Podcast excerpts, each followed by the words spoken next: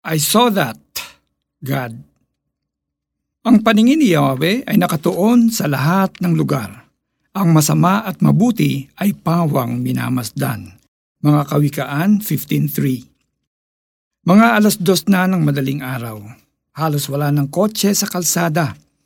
Pagod at puyat na ang single mom na si Lucia at nagmamadali ng umuwi. Sakay niya ang tatlo niyang anak na nakatulog na rin sa likod ng sasakyan. Palapit sa intersection, naaninag niya ang yellow light. Agad niyang diniinan ng gas para unahan ang pagpula ng ilaw. Pag-arangkada, biglang nagising si Bunso. Mami, yellow means slow down and wait. Red means stop, di ba? In her very mind, nagsimula nang magpalusot si Lucia. Eh wala namang ibang kotse, anak. At antok na antok na ako. Maaga pa ang pasok natin bukas. Okay lang yan, wala namang pulis. Pero bago pa siya nakapagsalita, ito na naman si Bunso. And because we're Christians, we will obey the law, di ba mami? Napatapak sa preno si Lucia. Yes, you are right anak, ang kanyang nasabi na lang. Nawala ang antok ni Lucia dahil nakonsensya siya sa sinabi ng kanyang bunso. Maganda talaga ang bunga ng pag-attend ng mga anak niya sa kids' church. Hindi lang si Lucia ang natya-challenge pagdating sa integrity o paggawa ng tama, lalo na kung walang nakatingin. Ilan ba sa atin ang nag-uuwi ng bond papers mula sa office para sa project ng anak natin? Nasubukan mo na bang mag-text sa ka-appointment mo? Just to say, you are on your way to your meeting pero kagigising pa lang. Eh yung sobrang sukli sa'yo pero di mo na lang ibabalik at tatawagin mo pa itong blessing?